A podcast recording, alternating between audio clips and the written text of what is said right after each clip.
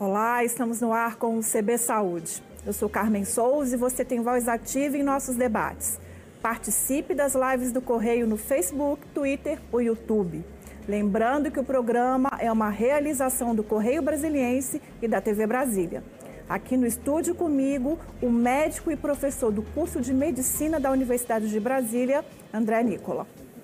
Muito bem-vindo ao C B Saúde, doutor André. Muito obrigado. Doutor André, nos últimos dias, nas últimas semanas, vacinação e tratamento precoce contra a covid dezenove são os assuntos, né, do...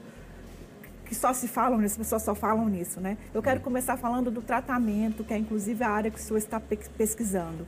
A gente pode falar em tratamento precoce contra a Covid?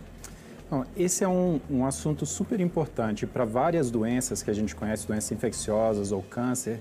Faz todo sentido a gente tratar a doença no começo, antes que ela piore. E a covid dezenove, ela tem duas partes, duas fases da doença. Essa primeira fase em que o vírus está crescendo, se multiplicando e causando dano, e uma segunda parte em que o dano vem de uma resposta muito intensa do nosso sistema imune, né? O nosso próprio corpo destruindo o pulmão, o coração, os rins. Então, faz todo sentido a gente pensar em tratar a doença nessa primeira etapa, para controlar o vírus antes de chegar na segunda etapa. É muito interessante isso, mas o fato é que a gente não tem, nesse momento, nenhuma droga, nenhum tratamento que comprovadamente funcione para controlar o crescimento do vírus nessa primeira etapa. Ou seja, aqueles kits em que as pessoas é, estão procurando em posto de saúde, alguns recomendados por autoridades de saúde, não têm eficácia? Eles não têm eficácia comprovada. Eu gostaria muito, como provavelmente qualquer profissional de saúde, que existissem drogas que funcionassem. Mas, infelizmente, a gente ainda não tem nenhuma droga que comprovadamente funcione para tratar a doença nessa etapa. Agora, pensando assim, é, num ponto de vista mais prático, assim, lá no posto de saúde, no dia a dia, no consultório, esse desencontro de informações, assim, apesar da gente saber que para qualquer doença, quanto antes tratá-la melhor, mas a forma como isso tem é, sido abordado, isso acaba comprometendo o funcionamento ali mesmo no, no balcão, vamos dizer assim, lá no, no dia a dia das clínicas e dos hospitais, né? Certamente, isso pode interferir na interação de um paciente com um médico, por exemplo. Então, uma pessoa que que está com Covid, tem medo da doença, como todo mundo tem, é, e procura um tratamento, um profissional fala, olha, mas não funciona, isso pode interferir na interação do médico com o paciente, isso pode gerar, o uso indiscriminado dessas drogas pode gerar aumento da resistência a antimicrobianos, porque tem antibióticos nisso, pode gerar efeitos colaterais graves por causa da, das drogas. Então, existem sim problemas sérios associados a... a esse uso indiscriminado de drogas que não são comprovadamente eficazes. Ou seja, a pessoa está procurando resolver um problema e pode estar indo encontrar outro. Pode, né? Criar outro. É, pensando, é, de qualquer forma, há uma recomendação para que as pessoas procurem a assistência profissional é, assim que surgirem os primeiros sintomas da doença, né? Que recomendação o senhor daria nesse caso, então? Certamente, buscar um profissional de saúde nesse momento é importante. Primeiro porque é necessário confirmar o diagnóstico da covid dezenove. E o segundo, que é o mais importante que a gente pode fazer nesse momento, que as pessoas com covid dezenove podem fazer nesse momento, é quebrar a cadeia de transmissão. É conversar com o profissional, entender o que, que eles podem fazer, o que, que eles não podem fazer para poder é, impedir que eles transmitam a doença para outras pessoas e saber o que, que deve levá-los a buscar um hospital para serem internados. É, a maioria dos pacientes não precisa disso, mas é importante eles terem informações e saberem quando uma pessoa precisa buscar um hospital. Nessa perspectiva, então, lá no começo da pandemia, aquela orientação de que as pessoas tinham que ficar em casa e só poderiam procurar os, os hospitais com, com agravamento dos sintomas, pode ter sido um erro ali. Essa é, um, é, é a forma mais importante de lidar com isso. Você tem a doença, na, a maioria das pessoas, oitenta por cento das pessoas, não tem sintomas graves o suficiente para ir para o hospital. Então, para essas pessoas, o ideal realmente é ficar em casa. Então, é importante saber o que, é, o que leva ou o que deve levar uma pessoa a buscar o hospital. Se ela está com falta de ar, se ela está com febre muito intensa que não passa com os remédios. É, então, tem uma série de, de informações que um profissional de saúde pode pra, passar para uma pessoa, por telemedicina, por exemplo, é, para explicar o que em que situações a pessoa deve buscar um hospital? Então, ela pode tomar cuidados é, para evitar infectar outras pessoas, ainda que não se direcione, ainda que não vá a um hospital, né? Porque certamente. Ela pode, é, a pessoa pode estar com sintomas leves da doença e, e transmitindo para para quem mora com ela, né? Sim, transmitindo para parentes, transmitindo para vizinhos que moram no mesmo prédio, para o motorista do Uber que vai levar ao hospital. Então, é importante tomar cuidado com isso. Vamos falar da pesquisa que o senhor está participando, né? É o uso do plasma, né, para o tratamento da Covid. É, o senhor pode resumir um pouco é, o, qual é, a, a possibilidade, qual é a, a proposta de abordagem? Sim. O plasma é a parte líquida do sangue. Nessa parte líquida do sangue, a gente tem, por exemplo, os anticorpos que o sistema imune, o sistema de defesa da pessoa produz. E esses anticorpos, eles são importantes para o nosso corpo lutar contra o vírus. Então, essa estratégia de tratamento que é usada lá desde o final do século dezenove, mil oitocentos e noventa e pouco, isso começou a ser usado, é você tirar o sangue de uma pessoa que teve a doença e sobreviveu, pegar essa parte líquida do sangue que tem os anticorpos e injetar isso em outra pessoa que tem a doença para transferir esses anticorpos e tratar a doença naquela pessoa é, que está recebendo o plasma. A gente chama plasma de convalescente. Convalescente é quem teve a doença, né? Seria uma transfusão de sangue, assim como? É uma transfusão de um, do plasma, uma parte do, do sangue. Esse é um procedimento corriqueiro que acontece por várias outras indicações médicas e é usado já há muito tempo. É, é uma pesquisa maior, né? É, eu queria que o senhor falasse um pouquinho sobre é, a participação do D F é, nessa pesquisa e falasse um pouco sobre os outros países envolvidos. Sim, tem diversos estudos como esses acontecendo no, no mundo. Ah, existe essa possibilidade do plasma funcionar, mas a gente não sabe se funciona, então a ideia é fazer os experimentos para saber, descobrir se ele realmente funciona ou não.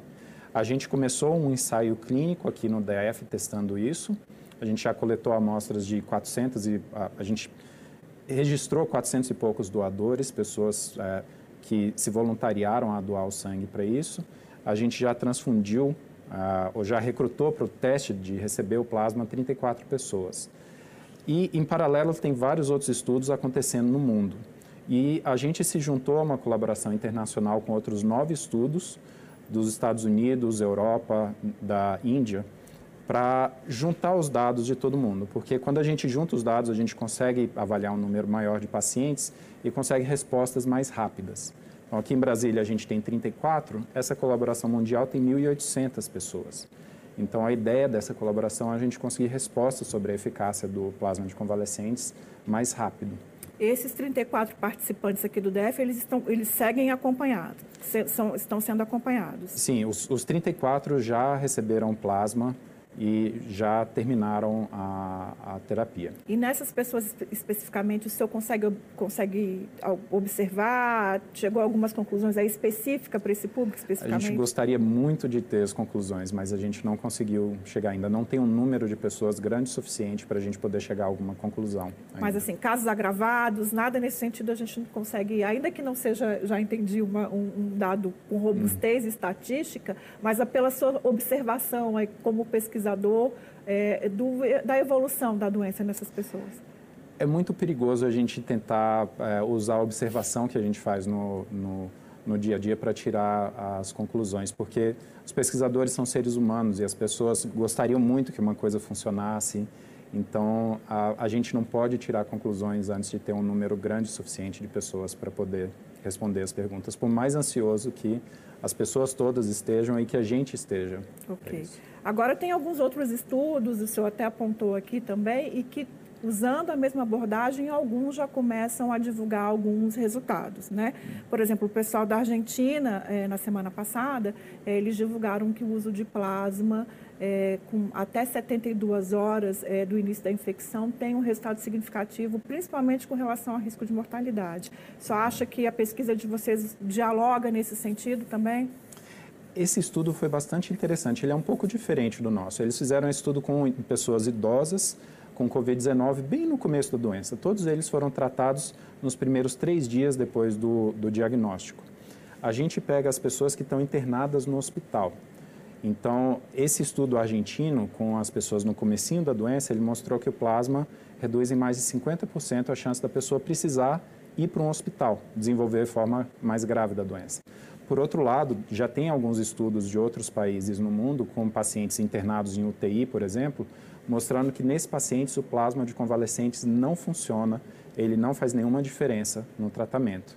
Então, as pesquisas ainda estão em andamento, mas o que parece estar surgindo, eh, emergindo desses estudos todos, é que o plasma, ele possivelmente funciona em pessoas no começo da doença, naquela primeira fase em que o vírus está crescendo, mas ainda não tem uma inflamação tão grande. Já naquelas fases mais finais, quando a pessoa tem uma pneumonia, inflamação muito intensa, o plasma de convalescentes parece não funcionar.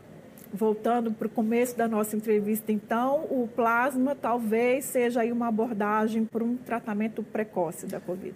Talvez. A gente, existem algumas evidências que indicam isso, mas a gente ainda não tem comprovação científica clara que justifique o uso disso em larga escala como política de saúde pública. Ok. Esse, essa pesquisa da Argentina também chama atenção com o fato de, dos pacientes eh, terem sido idosos, né, que é um público muito mais vulnerável à infecção pelo novo coronavírus. Certamente. Né? Será que é uma, uma possibilidade também, uma outra vantagem do, da abordagem de plasma? É possível.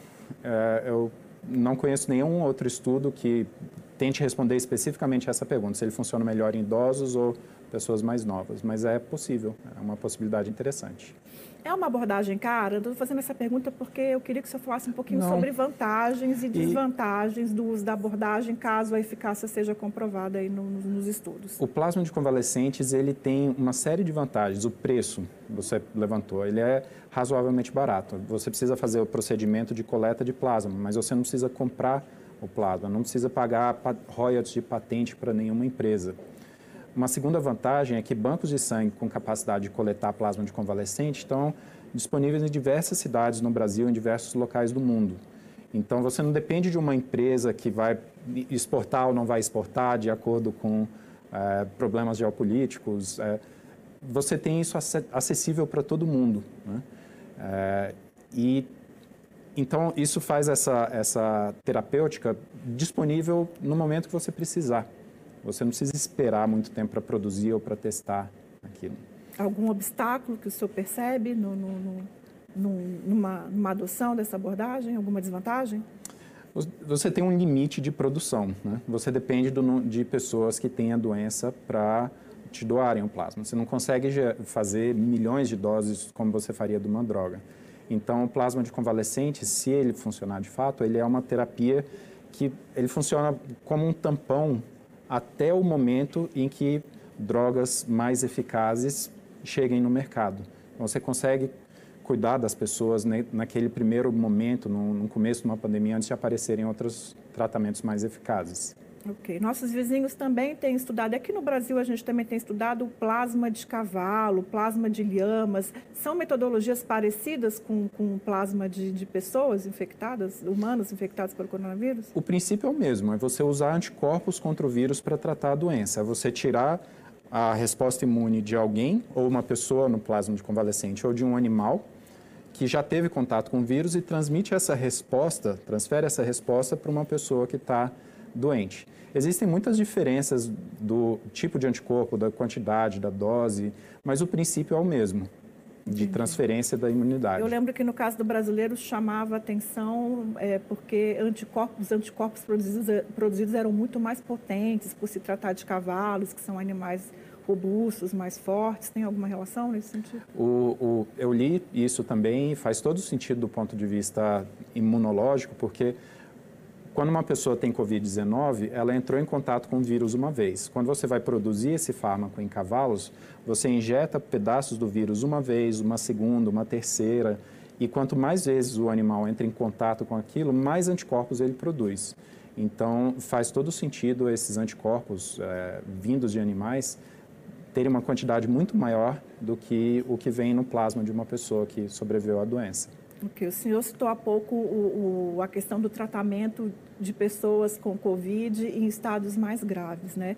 E saiu agora, hoje, uma pesquisa da Universidade de Liverpool mostrando que a ivermectina pode ser um, um, um, uma opção de abordagem, reduzindo o risco de morte dos pacientes em até setenta e cinco por cento.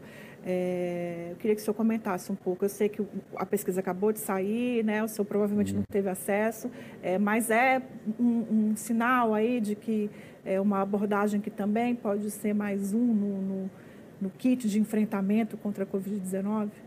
Eu ainda não vi os detalhes dessa pesquisa, mas ela parece bastante interessante. Eu, como André, pessoa que está vivendo no meio dessa pandemia, com medo da doença, eu gostaria muito que isso realmente funcionasse, que essa droga realmente funcionasse. Mas a, até o momento, a, o conjunto das pesquisas científicas existentes não a, comprovam a, a eficácia desses tratamentos. A gente precisa, a, raramente a gente faz um tratamento com base em um único trabalho. Então, a... Os cientistas fazem os trabalhos, depois um conjunto de outros cientistas junta aquilo tudo e gera recomendações. E a sociedade, Sociedade Brasileira de Infectologia, Sociedade Brasileira de Pneumologia, Sociedade Americana de Infectologia, O M S, o C D C, nenhum desses organismos, até o momento, indica a ivermectina como tratamento da doença, infelizmente. Ou seja, não é para as pessoas saírem na farmácia para comprar por conta do resultado dessa pesquisa especificamente, certamente, né? Uma pessoa ir à farmácia e se automedicar é uma coisa perigosa que não deve ser feita. Profissionais de saúde precisam avaliar essas informações, Anvisa, etcétera, para chegar a recomendações cientificamente válidas para o tratamento.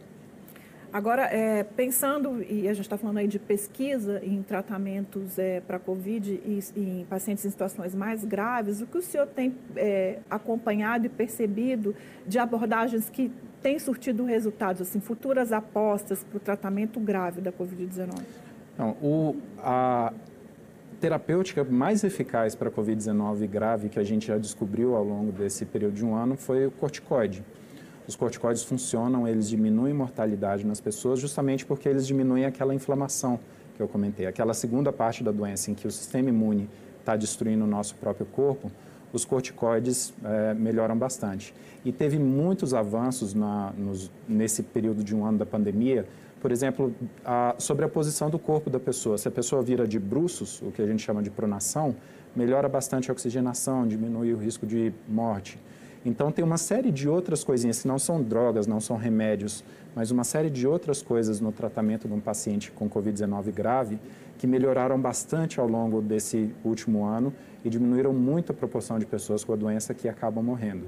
A gente falou de, a gente está falando de plasma, né? E eu lembrei que durante, no começo ali da pandemia surgiram algumas pesquisas mostrando que o tipo sanguíneo do indivíduo podia é, influenciar na condição dele de estar ou não mais vulnerável à infecção pelo novo coronavírus. Só sabe se essas pesquisas avançaram ou se é, foi aí realmente uma hipótese que caiu por terra? Elas avançaram e vários estudos encontraram essa correlação que a gente chama, um determinado tipo sanguíneo tem maior risco, pessoas com esse tipo sanguíneo têm maior risco de morrer. O que parece estar acontecendo aí, é, alguns estudos sugerem isso, a gente ainda não tem certeza, mas é que não é o tipo sanguíneo em si que está associado, mas é um gene que fica perto do gene que gera o tipo sanguíneo e esse outro gene vizinho, ele interfere ou ele muda a forma como a pessoa responde. Então, de cada dez pessoas que entram em contato com o vírus, duas têm sintomas, oito não. O que, que é diferente nessas duas têm sintomas das outras oito não? Uma das diferenças é a mesma que a gente tem gente alta, gente baixa, gente loira, moreno, de cabelo, de olho claro, olho escuro, é a genética. Então, parece que a genética influencia. E esse parece ser o caso da, do tipo sanguíneo, é um, um perfil genético de susceptibilidade. Tem muita coisa para pesquisar ainda. Tem muita coisa importante e interessante ainda para ser descoberta. A gente vai fazer um pequeno intervalo, a gente volta daqui a pouquinho. Em um minuto, voltamos com o C B Saúde, que hoje recebe o médico André Nicola. Não sai daí, não.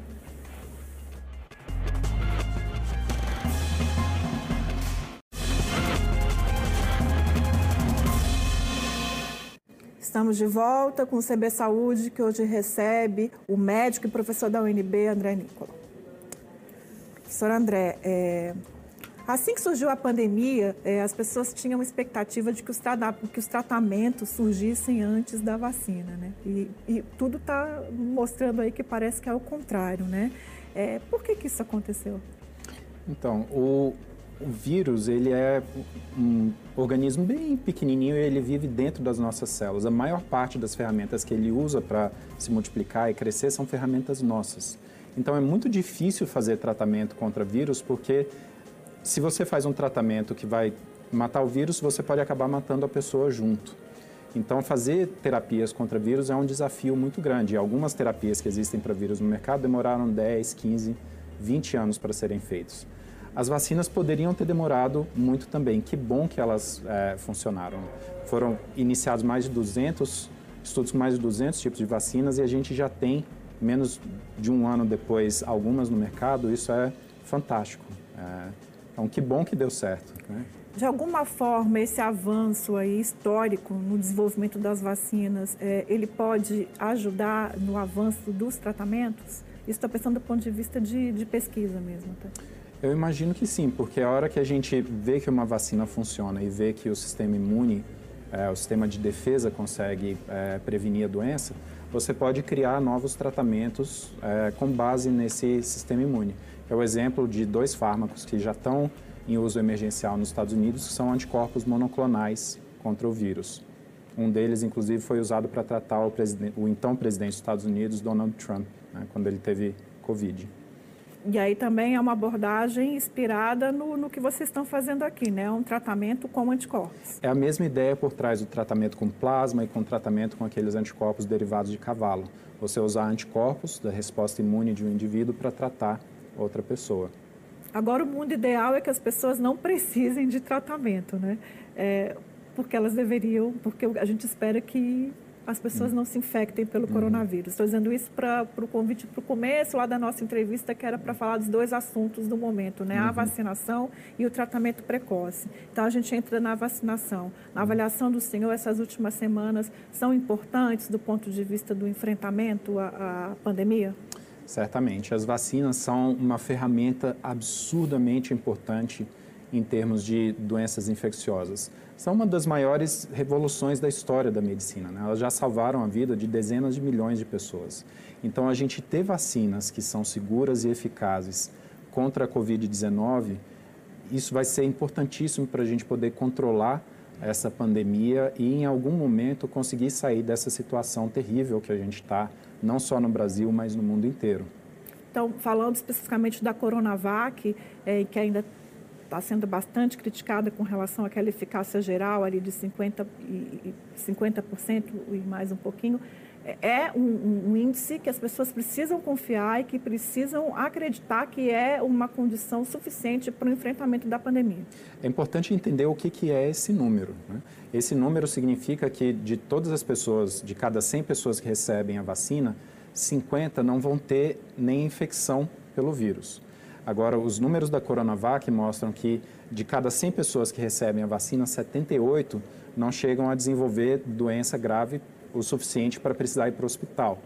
E nenhuma das pessoas que recebeu a vacina nos estudos teve doença grave. Então, esse cinquenta por cento, ele se refere a uma coisa específica, mas uma vacina que diminui em setenta e oito por cento de chance, de, a chance de você precisar ir para o hospital caso você seja infectado com esse vírus tão perigoso, é extremamente boa em termos de saúde pública. Então, essa vacina, ela, esse número está sendo muito mal utilizado, muito mal explorado. Os números mais importantes são aqueles de que a maioria das pessoas nem desenvolve a doença quando toma vacina. E ela é fantástica. Eu estou na fila, não vejo a hora de tomar. Eu já falei para todos os meus familiares, recomendo a todos eles, a hora que chegar a sua vez na fila, toma a vacina. Por você e pelos outros, inclusive, né? Sim, a vacina é um, é um método de, de proteção não só da pessoa que toma, mas de todo mundo em volta, né? Falando é, dessa relação vacina e tratamento, o senhor é, já disse um pouco, mas faço convite para que o senhor fale um pouco mais, assim. É, e aí, pensando na pandemia especificamente, assim, uma população é, mais imunizada com relação ao novo coronavírus vai implicar é, é, num efeito menor nos hospitais, em, em, nos casos graves, que é, inclusive, o que impacta a gente, tem impactado a gente diariamente, né? Sim. Na, na, no momento em que os sistemas de saúde ficam sobrecarregados, que não tem mais vaga de U T I, que não tem respirador, como aconteceu no começo da pandemia, ou não tem oxigênio, como infelizmente está acontecendo lá em Manaus, nesse momento o número de pessoas que morrem da doença é muito mais alto. Então, a diminuição do número de pessoas que ficam doentes e precisam do hospital vai ajudar, de novo, não só aquelas pessoas, mas outras pessoas que fiquem doentes. É, de novo, vacina funcionando não só como prevenção para a pessoa que tomou a vacina, mas para toda a sociedade, né? E aí a gente está falando da Coronavac, mas tem uma série de outras fórmulas aí, imunizantes, que provavelmente também vão ser é, adotados é, aqui no Brasil, assim. É, digo isso porque é, não é o momento das pessoas estarem escolhendo também, é, quando isso acontecer um pouco mais na frente, eu, eu espero, que fórmula e que, que uhum. vacina tomar, né? E é importante saber que os, as informações que a gente tem agora não permitem a gente comparar se uma vacina é melhor do que a outra. O número que saiu da Coronavac de cinquenta por cento comparado com o número da Pfizer e da Moderna de noventa e cinco por cento, eles não são comparáveis, são coisas diferentes que os estudos das vacinas mediram. Então, não dá para a gente dizer nesse momento se uma vacina é melhor ou pior do que as outras, do que qualquer uma das outras. Então, nesse momento, todas essas vacinas foram comprovadamente seguras e eficazes em estudos, são importantíssimas para a saúde pública. Todas elas são é, igualmente úteis nesse momento. Ou seja, todas elas ajudam a conter o coronavírus, né? Ajudam a pessoa a não ficar doente e ajudam a sociedade como um todo a sair dessa situação terrível que a gente se encontra. Um outro ponto que as pessoas têm ficado muito preocupadas é com relação às mutações, né, que o coronavírus vem sofrendo. De que forma que essas mutações podem interferir em futuros tratamentos para a covid dezenove, se é que isso pode acontecer? É possível que um vírus sofra uma mutação que faça com que ele não seja reconhecido, por exemplo, pelos anticorpos no plasma ou naqueles anticorpos nos fármacos baseados em anticorpos monoclonais. É possível que ele sofra uma mutação e vá escapar da vacina. É possível, tudo isso é possível. A gente não tem ainda nenhuma evidência de que isso aconteça no mundo real, de que essas mutações que estão aparecendo, se espalhando, tornem o vírus capaz de escapar do efeito dessas drogas ou das vacinas. Mas, de qualquer forma, é um assunto, é um tema que aí eu, eu perguntando no grupo de pesquisa aí dos países todos que estão envolvidos, vocês já, já, já estão alertas. Esse é um tema importantíssimo e tem muita gente trabalhando nisso, sem dúvida. Ok. É, o Butantan é, disse essa semana que o Brasil vai enfrentar ainda os piores momentos da pandemia, ainda que com a, a vacinação aí começando. É, na avaliação do senhor... É, Ainda vamos ter, é nesse sentido, assim, ainda tem dias piores nos próximos, nos próximos dias até a gente chegar a uma imunização? Eu não sou especialista em epidemiologia, mas tudo que eu tenho lido e acompanhado sobre isso sugere que sim, o pior da pandemia ainda está por vir. Não só o Butantan falou isso, mas lá nos Estados Unidos, pesquisadores também mostraram isso. De fato, a gente já sofreu bastante, mas infelizmente ainda falta muita coisa para a gente conseguir sair dessa situação difícil que a gente está. Quais são os próximos passos da pesquisa de vocês, especificamente, com plasma? A gente parou durante algum tempo de recrutar pacientes no hospital, vamos reiniciar agora, e o nosso objetivo é continuar administrando essa terapia com plasma de convalescentes para pacientes no hospital, até a gente alcançar o número previsto de, de participantes no nosso estudo de duzentas pessoas. duzentas aqui no D F? duzentas pessoas aqui no D F. cem vão receber o plasma, as outras cem vão ser o, o que a gente chama o grupo controle. Eles não recebem para a gente poder comparar os dois. O senhor tem uma previsão de, de, de como é que... Previsão que eu digo de prazos mesmo, assim, de essa próxima etapa dura quanto tempo? Enfim, já, vocês já tão, tem um cronograma nesse sentido? A...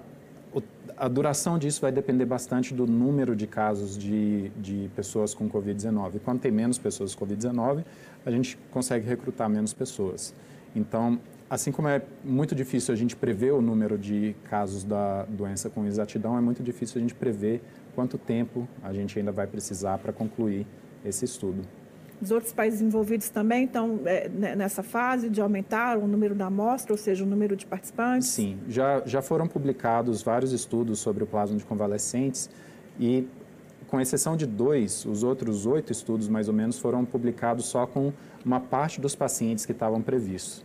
Então, de fato, a maior parte dos estudos no mundo ainda está nessa etapa de recrutamento de participantes para poder entender se funciona ou não. Então, não tem nenhum país usando já na população, ainda que de forma experimental? Na verdade, ali... tem. Nos Estados Unidos, eles têm uma autorização para uso emergencial e eles já administraram plasma de convalescente para mais de oitenta mil pessoas lá nos Estados Unidos, fora desses estudos científicos. É o único país que tem usado isso corriqueiramente. E eles têm alguns resultados, algumas observações com relação? Sim, a, a equipe que faz isso, o, o, eles já publicaram alguns trabalhos que sugerem que o plasma funciona de novo numa, numa parte das pessoas que recebem mais cedo na doença e quando as pessoas recebem um plasma que tem grande quantidade de anticorpos. Usar de forma emergencial aqui no Brasil, o senhor acha que é uma possibilidade, é uma opção ou, ou não? Vamos esperar o resultado das pesquisas? Não existe autorização da Anvisa para o uso é, emergencial do plasma de convalescentes no Brasil fora de estudos científicos.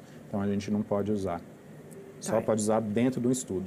Ok, mas nenhuma possibilidade de pedir uma autorização para a Anvisa para uso emergencial. Não é uma questão que está sendo discutida. A Anvisa está acompanhando de perto esses trabalhos e avaliando essa possibilidade. Ok, professor, a gente está caminhando para o fim é, e eu queria fazer um convite, assim, as pesquisas estão caminhando, tanto em tratamento precoce quanto é, em tratamentos em situações mais graves, as cepas estão surgindo, a vacinação está é, caminhando. Que recado que o senhor daria para o cidadão, a pessoa comum que não está ali no laboratório, de que forma que ela pode ajudar a conter essa pandemia? O mais importante aqui é exatamente essa palavra que você falou, conter. É a gente evitar que essa doença se espalhe até que a ciência, a medicina consigam criar formas de prevenção e tratamento e, e administrar isso para a população como um todo, né? Então, o uso de máscara, manter o isolamento social, lavar as mãos, tudo isso continua sendo muito importante e ainda vai continuar sendo muito importante muitos meses depois da gente começar a vacina. Então, essa é a mensagem mais importante. Se cuidem, cuidem dos seus familiares para diminuir o risco da, de se infectarem com SARS-CoV dois e desenvolverem covid dezenove. Professor, muito obrigado pela sua participação. Já fica o convite aqui para voltar e contar para nós os resultados da pesquisa com plasma e parabéns pelo trabalho. Muito obrigado, vai ser um prazer. Obrigada pela sua companhia. A gente fica por aqui. Fique bem. Até mais.